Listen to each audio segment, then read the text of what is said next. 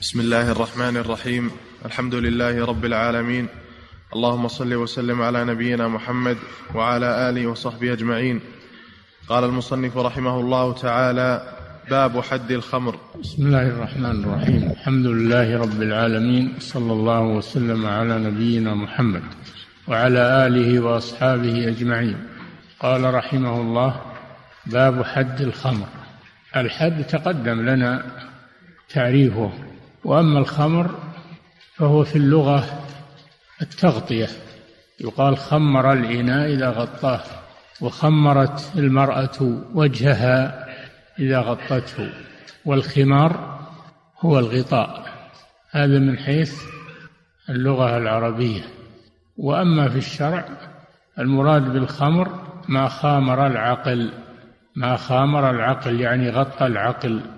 الإنسان خلقه الله عاقلا مدركا لما ينفعه وما يضره والله جل وعلا حمله بالتكاليف الشرعية ورتب على ذلك الثواب والعقاب مبني على على الإدراك العقلي. فالعاقل رتب الله أو أوجب الله عليه أشياء وحرم عليه أشياء ووعده بالثواب وتوعده بالعقاب وأيضا التصرفات تصرفاته تصح إذا كان عاقلا ولا تصح إذا كان غير عاقل. فالعقل مناط هو مناط التكاليف. ولذلك المجانين والمعتوهين ليس عليهم تكليف وضع الله عنهم التكليف أنهم ليس لهم عقول.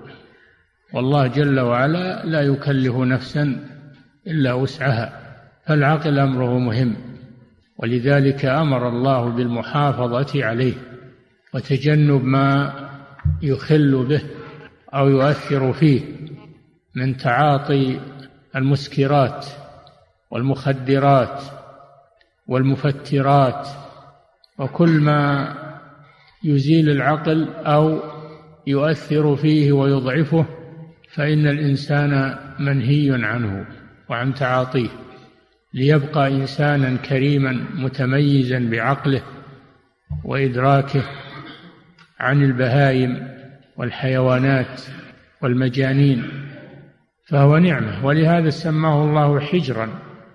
إن هل في ذلك قسم لذي حجر يعني ذي عقل؟ لأن العقل يحجره يعني يحميه. سمى بالحجر. ويسمى بالعقل لأنه يعقل الإنسان كما كما يعقل البعير بالحبل فكذلك العقل يعقل الإنسان عما لا يليق. ومن جملة الضرورات الخمس التي حماها الله جل وعلا بالحدود والعقوبات نعمة العقل. نعمة العقل فإن الله أمر بحفظها ونهى عن الإخلال بها والتعدي عليها ومن ذلك تعاطيه الخمر لأن الخمر يغطي العقل فيصبح الإنسان كالبهيمة لا يدرك وقد يفعل الجرائم من غير شعور قد يقتل قد يفعل الفاحشة بقريبته ومن حوله وهو لا يشعر. قد يتكلم ويسب ويشتم ويهذو وهو لا يشعر لأنه زال عقله وهو السبب في زواله. أما لو زال عقله بدون سبب منه كالجنون والإغماء والنوم بدون سبب منه هذا لا يؤاخذ. لكن إذا كان هو المتسبب في زوال عقله بتعاطي المسكرات أو المخدرات وهذه أشد أو أن يتعاطى المفترات للعقل كالدخان والقات فإن النبي صلى الله عليه وسلم نهى عن كل مسكر وعن كل مفتر. ولما تورثه هذه المواد الخبيثة من الآثار على البدن وعلى الصحة وما تجلبه من الأمراض وما تسببه من ترك الواجبات وفعل المحرمات إلى غير ذلك. من رحمة الله جل وعلا أنه صان الضرورات الخمس ومنها العقل فأوجب على من اعتدى على عقله بشرب المسكر أوجب أن أن يجلد وأن يؤدب ويقام عليه الحد حتى يرتدع. وهذا لمصلحته ومصلحة المجتمع. فالمجتمع ينالهم من شر السكارى وهو أيضا يضر بنفسه من مصلحته ومصلحة المجتمع أن يقام عليه الحد إذا سكر حتى يرتدع عن ذلك. والله سبحانه وتعالى حذر من الخمر وبين ما فيها من الأضرار. قال تعالى يا أيها الذين آمنوا إنما الخمر والميسر والأنصاب والأزلام رجس من عمل الشيطان. فاجتنبوه لعلكم تفلحون. إنما يريد الشيطان أن يوقع بينكم العداوة والبغضاء في الخمر والميسر ويصدكم عن ذكر الله وعن الصلاة. هل أنتم منتهون؟ والخمر عرفناه والميسر هو القمار. لأنه أكل لأموال الناس بالباطل وهو المراهنات. مراد بالقمار المراهنات التي يؤخذ عليها المال. المسابقات التي يؤخذ عليها المال. بدون فائدة وإنما طمعا في أخذ المال. قد يربح الإنسان ربحا فاحشا في لحظة قد يخسر خسارة فادحة في لحظة. في تعاطي القمار والميسر كما هو معروف كما هو مشاهد. فلذلك حرمه الله وقرنه بالخمر ما فيه من المفاسد ولما فيه من استغلال الشيطان لإلقاء العداوة بين المسلمين والبغضاء بين المسلمين. وقد لعن النبي صلى الله عليه وسلم الخمر ولعن شاربها وساقيها وعاصرها ومعتصرها وبائعها وآكل ثمنها وحاملها والمحمولة إليه وسماها أم الخبائث سمى الخمر أم أم الخبائث وأخبر أن أنه لا يدخل الجنة مدمن خمر المداوم على شرب الخمر حتى يموت هذا عليه وعيد شديد أنه لا يدخل الجنة. وأجمع المسلمون على تحريم الخمر اجماعا قطعيا فمن استحلها فهو كافر. من قال إن الخمر حلال وإنها مشروب الروح وإنها فيها فوائد فهي حلال وتحريمها غلو وتشدد فهذا كافر بالله عز وجل أنه مكذب لله ولرسوله. ولإجماع المسلمين. وأما من شربها وهو غير مستحل لها هذا مرتكب لكبيرة من كبائر الذنوب معرض للوعيد لكنه لا يكفر. فهو من جملة أصحاب الكبائر الذين هم تحت مشيئة الله. إن شاء غفر لهم وإن شاء عذبهم إن الله لا يغفر أن يشرك به ويغفر ما دون ذلك. لمن يشاء. والخمر هي ما أسكر من أي مادة كان سواء كان من العنب أو من الشعير أو من التمر كل ما اشتد وأسكر فإنه خمر. حرام قليله وكثيره. قال صلى الله عليه وسلم ما أسكر كثيره فقليله حرام. وقال صلى الله عليه وسلم والخمر ما خامر العقل يعني غطاه. فالخمر يطلق على المسكر من أي مادة؟ من أي مادة صنع. فلا يختص الخمر بمادة معينة وإنما هو الضابط فيه الإسكار. فما أسكر فهو خمر كل مسكر خمر. قال صلى الله عليه وسلم كل مسكر خمر. وكل خمر حرام. قال عليه الصلاة والسلام ما أسكر كثيره فقليله حرام. فالخمر خبيثة وهي أم وهي أم الخبائث سواء سميت خمرا أو سميت مشروبا روحيا أو أو ويسكي أو سميت بأي اسم فهي الخمر. والأسماء لا تغير لا تغير الحقائق. هي خمر ولو سميت بغير اسمها. نعم. صلى الله إليكم وعن أنس بن مالك رضي الله عنه أن النبي صلى الله عليه وسلم أتي برجل قد شرب الخمر فجلده بجريدة نحو أربعين. قال وفعله أبو بكر فلما كان عمر استشار الناس فقال عبد الرحمن بن عوف أخف الحدود ثمانون فأمر به عمر رضي الله عنه. نعم. في هذا الحديث أن رجلا شرب الخمر على عهد النبي صلى الله عليه وسلم. ففيه أن المعاصي تقع في المجتمع ولو كان هذا المجتمع من أطهر المجتمعات ما ليس هناك أطهر من المجتمع الذي فيه الرسول صلى الله عليه وسلم وصحابته الكرام. ومع هذا وجد فيه من يعصي الله وجد من يعصي الله. وجود المعصية في المجتمع.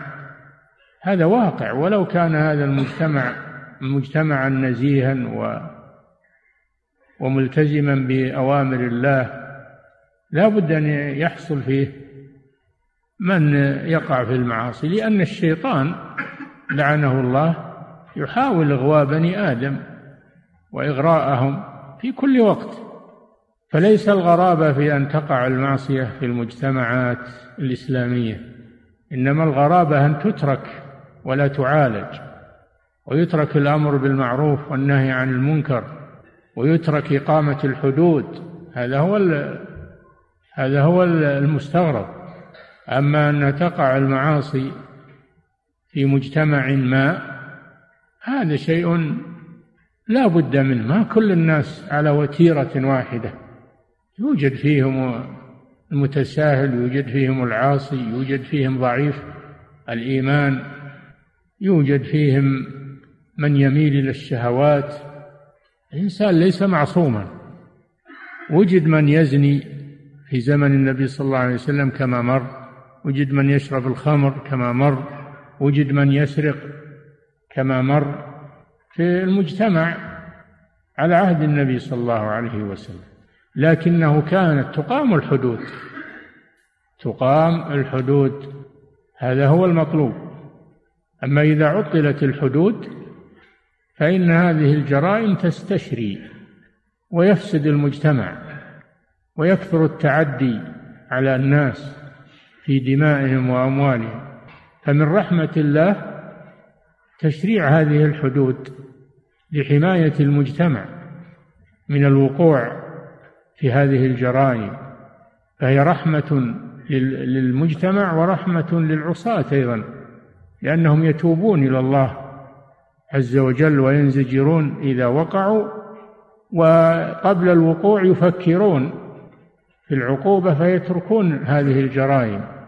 فليست الحدود وحشية كما يقوله الكفار أو يقوله من انخدع بالكفار من أبناء المسلمين. ويقولون الإسلام دين التسامح الإسلام دين المسالمة وليس فيه وحشية وليس فيه إلى آخر ما يقولون. هذه ليست وحشية هذه علاج هذه علاج. أرأيت لو أن مريضا فيه عضو فاسد فيه عضو فاسد لو لو ترك لسرى إلى جسمه وقتله هل يترك؟ ويقال قطع العضو هذا وحشية؟ لا هذا منتهى الرحمة. فيقطع العضو الفاسد ليبقى بقية الجسم. وليس هذا وحشية. الوحشية لو ترك هذه هي الوحشية وعدم الرحمة. فإقامة الحدود من نعم الله ومن رحمة الله بالمسلمين فهذا الرجل شرب في عهد النبي صلى الله عليه وسلم. فأتي به إلى رسول الله صلى الله عليه وسلم. في هذا أن الحدود ترفع إلى ولي الأمر وليس من حد من حق كل أحد أن يقيمها وإنما هي من صلاحيات ولي الأمر هو الذي هو يستثبتها فإذا ثبتت فإنه يقيم الحد عليها الحد المشروع.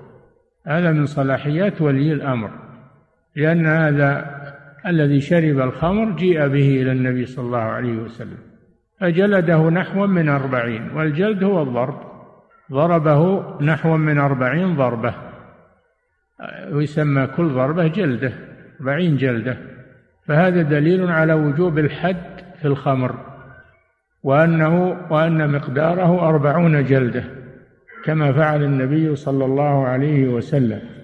ولكن في عهد عمر رضي الله عنه لما توسعت الخلافة ودخل الناس في دين الله من أقطار الأرض اتسع الوقوع في في الخمر.